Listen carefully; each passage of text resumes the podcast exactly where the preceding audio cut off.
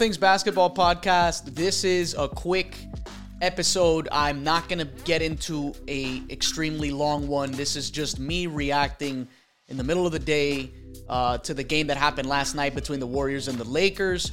It was I told you guys, I literally I told everybody that I could. I posted it on my personal account.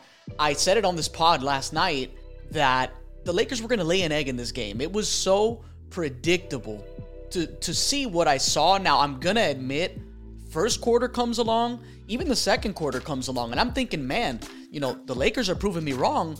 They start this game, you know, they're LeBron's hitting shots which is always a good sign because we know he can fall in love with jumpers, especially at this stage in his career. He has become just a mid range pull up guy, a three point chucker, just not getting to the basket like he used to, even though when he does do it, he's literally unstoppable. I mean, I don't even know what his efficiency is, what his numbers are from the advanced stats side of things when it comes to him just driving into the lane um, it's still so easy for him. So, you know, I understand it's taxing. I understand it, it just takes a lot out of him.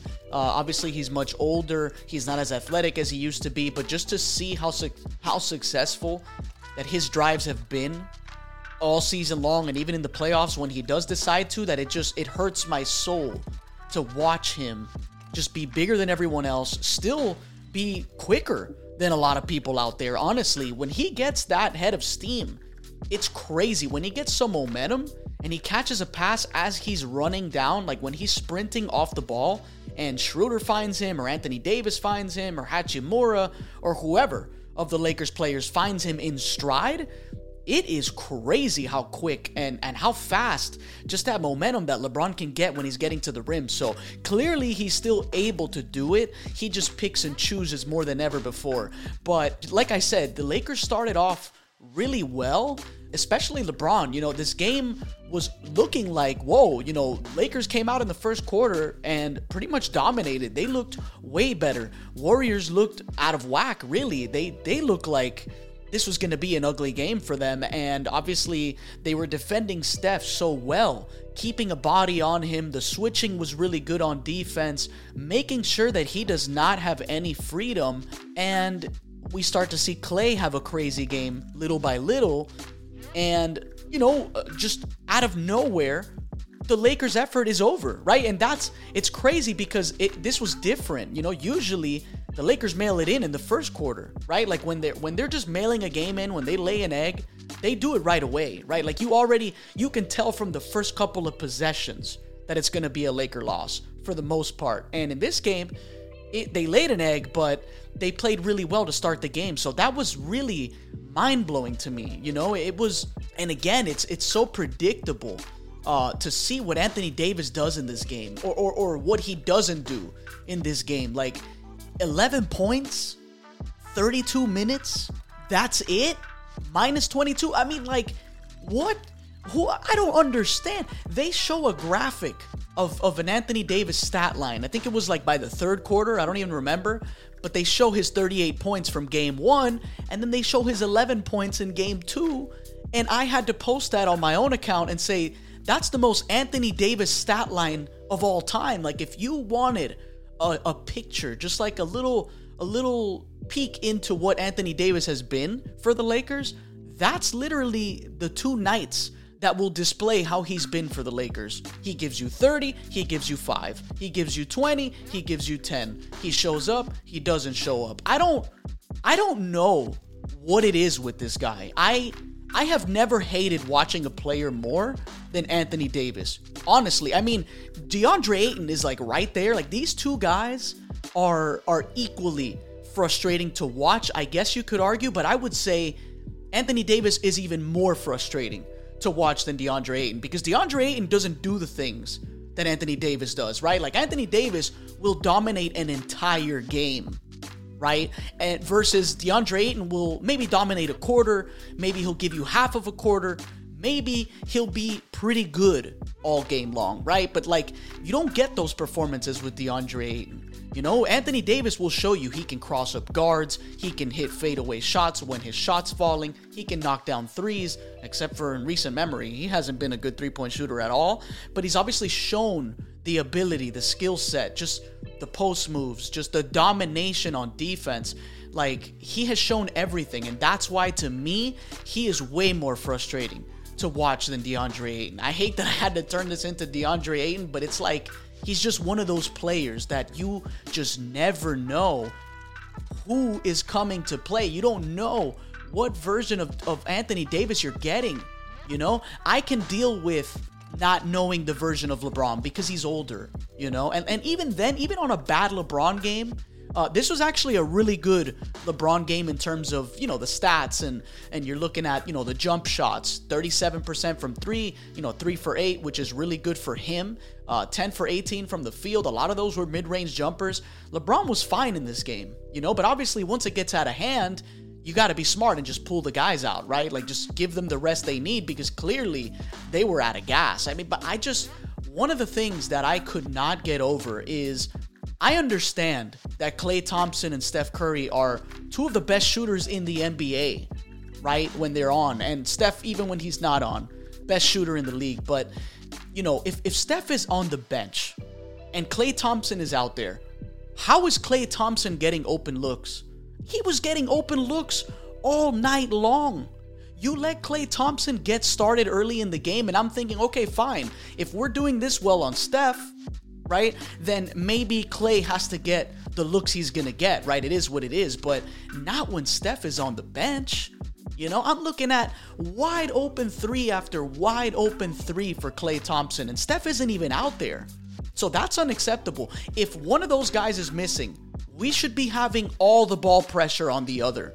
You know, you want to tell me, hey, when they're both out there, it's a tough cover? Yes, exactly.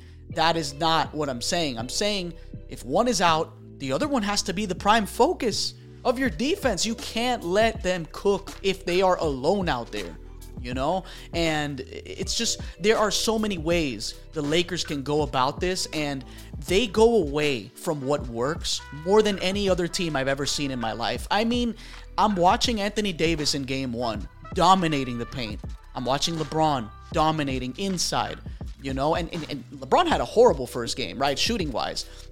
Um, he had a good defensive game. Anthony Davis had an amazing defensive game. But then it's like you start to see the shot chucking. You start to see Anthony Davis not really have it. You know, just walking around doing what he does on those bad games. And I don't understand it. Like, this has to be, to me, one of the hardest teams, specifically Laker teams, that I've ever had to watch in my life as a Laker fan. I never know what Laker team is going to be here, right? Like, and that's the same that you could say about D'Angelo Russell. You know, one game, he, he's been really good in the playoffs recently, honestly. I, I, can't take that away from him. He has been a really good shot maker recently. Um, but he, even he's been one of those guys his whole career that you don't know. You know, is he going to have bonehead plays? Is he going to be good? It's really a mixed bag. He's really a lottery. Um, you know, Rui Hachimura, you wasted a really good Hachimura game. Four for six from three. You know, I'm, I'm looking at just a good game from Hachimura. Uh, obviously, Dennis Schroeder did not have a good game. Uh, he gets away with a flagrant foul that they didn't even call. I don't know if you guys saw that. He's like pulling uh, Draymond Green's leg coming around the corner. You know, you get a bad Malik Beasley game. I mean, this was an awful shooting night from everyone else. You know, I'm looking at 29% for three. The Lakers are expected to not shoot well from three. And they're expected, they have the height advantage in this series. So why do they start these games trying to play a different way? You know what's working. Why do you go away from it? You know, this is a rant episode because it was the only game that happened last night, you know, and, and it's frustrating to see a team with height advantage give that up with shot ch- with shot taking. Like it, it I mean, if you're the Warriors, you are so happy that LeBron is standing out there shooting mid range jumpers, shooting threes. You see Anthony Davis, just a lack of, of involvement, just no energy, no no desire to just take the ball and get in there. I don't, you know, I don't care if there's three Warriors players inside. Anthony Davis needs to get in there and draw some fouls. You know, I don't know what the deal is with that guy. You know, it's it's really annoying Um, you know, and Jarred Vanderbilt, God bless his heart. This guy, you know, he makes a three, uh, one out of the two threes he takes. Obviously, not a guy that's going to make shots, but man, this dude, he is all over on defense. He is just scrappy. He is so good for the Lakers. And I watched a play where I forget who landed on his leg. Uh, it kind of like bent his knee, and this guy is just made of like iron. You know, he he didn't even come out of the game after that. He just he kept playing. You know, they the Lakers pick him up and he's out here hustling right away. This guy is so important to this Laker run that I'm really happy about the trades they made. Um, obviously, this team looks way better than what they did in the middle of the season. But again, if, if your only advantage against these Warriors is, well, you have a couple of those, obviously. It's your length, it's your depth, and it's your defense. You know, you gotta use those three things because guess what? The Warriors are gonna come at you the same way every game. There's gonna be dribble handoffs at the top with Draymond. There's going to be some Spain pick and roll action. There's going to be side pick and rolls, high pick and rolls and they're just going to spam that until they get a decent look. That's going to happen all game long. So all you all the Lakers really have to concern themselves with is you got to defend the three-point line better. You guys have the length. You guys have the versatility. How are the Warriors getting so many open threes? There's only one answer to that question. I'm not saying that the Warriors are are they're obviously the, the best three-point shooting team in the NBA, but if you're giving them open threes, I mean, I, I, there is no way that that's acceptable. Like, if they're making contested threes, it is what it is. You know, I mean, you can't do anything about that, but they're getting such good looks. And I'm just not seeing the effort. And I even, I told you guys the effort was going to be a question in game two. Now, aside from this rant, the Lakers were terrible. Okay, they were terrible. The effort was not there. These guys gave up at the half, but um, I want to give credit, obviously, to the Warriors. They came out, and I said that they would either have to shoot better. I, I mean, this is exactly this is exactly what I said on the last episode. For the Warriors to win this game, they're either going to have to shoot just as well, which was elite in game one, or better, and the Lakers' effort just has to be terrible, right? Because they shot 40% from three in game one and they still lost that game. You know, so them shooting the same would mean the Lakers would have to just not have the effort. Now, in this case, they shot even better from three. They shot 50% from three, and the Lakers' effort was terrible. So it was a combination of both, you know, and, and credit to Steph, man. So much ball pressure. And you look at the attempts, right? Five threes, okay? Not a lot for him. Uh, he makes three of those, so that's 60% from three and 7 for 12 from the field. He gets obviously 12 assists in this game. So Steph is just, you know, you pressure him, you you don't let him get good looks and he just remains efficient. He makes the right plays. Uh, he had three turnovers, but again, the ball pressure was really hard on him uh, throughout the first half. So, you know, it was really just an amazing display of, hey, you're going to take away good looks from me. I'm going to find some spots where I'm going to knock these shots down and I'm going to get everyone else involved. You know, he is such a threat, whether he's scoring or not for 48 minutes or however long he's out there, that you can't sleep on him no matter what. You know, but the Lakers have to do a much better job of rotating on defense. You cannot allow open threes against an elite three point shooting team. You're not going to win that game unless you're banking on the fact that they're going to eventually have a bad shooting night, which is possible. Nobody's perfect from three, night in and night out. I'm I'm still waiting for a bad shooting night from these Warriors. They shot 40% in game one. They shot 50% in game two last night. I mean, I don't know what they're going to do in game three. Uh, the good news for the Lakers is obviously they took home court advantage away, right? Because they won one on the road. Uh, next game's going to be at LA, obviously. Um, you know, Lakers have a chance to take some control. You know, if they win game three, it's a big step in the right direction. But I'm not going to be satisfied with a game three win because, like I've said before, they'll win a game and then they lose a game. And it's so predictable that they're so awful the game after they win I would be impressed if they win both of their home games. You know? And and the Warriors are not a team that you want to mess around with. So they have a golden opportunity to win both home games, right? And it's hard to win at Chase Center. So let's say you do win those two home games. Chances are Lakers are probably going to lose at Chase Center. You know, which will make it a 3 2 series. It'll force the Lakers to close out at home. And if they don't close game five at home or game six at their home floor, it's going to Chase Center for a game seven. Uh, and anything can happen. So this could really get out of hand for the Lakers. I predicted the Lakers would win this series in six games. I think that's their best chance. And like I said before, I still think that if this if this does go seven, I would have to see how the six games went to really pick a, a winner right uh, in that seventh game at chase center so uh, one more thing about these warriors um, you know they added obviously supposedly kevon looney had an illness before the game so they played JaMychal Green right which which really helped pull Anthony Davis out on a lot of defensive possessions because obviously they have more space that way. You know, JaMychal Green, not a not a lights out three point shooter, but he can make them, and he did. He was three for six, right? 50% from three. He was six for nine from the field.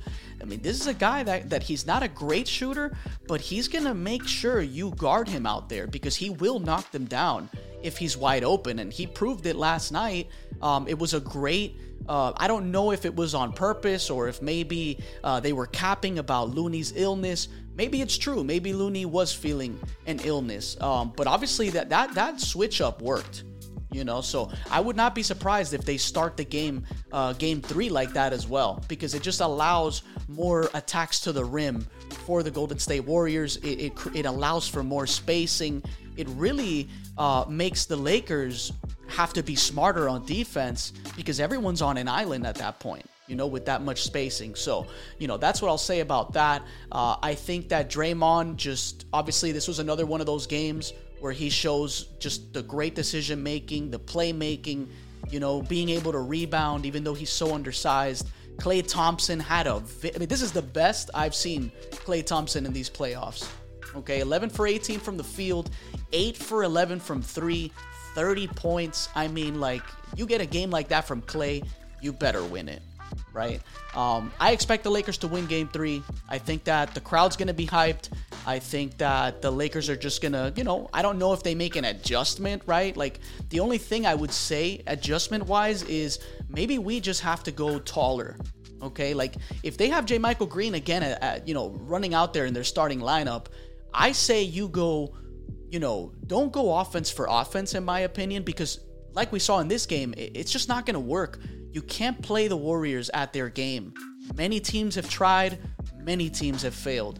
Uh, the Kings, who were the greatest imitation of the Warriors um, since the Rockets, right, with James Harden, um, they did their best and took it to seven games, but the Warriors just won that battle, right? Part of that was experience, part of that was because of injuries, but the Warriors are the best at what they do right? Ball movement, pace and space, good shot taking, tough shot making, and the, the Lakers can't fall in that trap. Use what you're good at. You're taller, you're more athletic, you you you defend better. Just double down on that. Double down on your strengths. Go down with your just go down with the with the bullets you have in the chamber, right? Like I say start Hachimura. You know, start obviously with a bigger lineup. You know, I know it might not be a great three point shooting lineup if you have Vanderbilt, Hachimura, uh, LeBron, Anthony Davis, and D'Angelo Russell. Might not be the most spaciest of lineups, but again, you're getting better looks at the rim. You're more versatile on defense. You're, you know, you're just you're just a little more capable of covering ground with a lineup like that. You know, you you put Austin Reaves in this game, and Austin Reaves hasn't been great, recently. So, you know, obviously he was really good in the first series. Uh, in this game, didn't really see too much of, of Austin Reaves, you know, and, and rightfully so. He had a bad game. Three for 11, you know, one for five from three.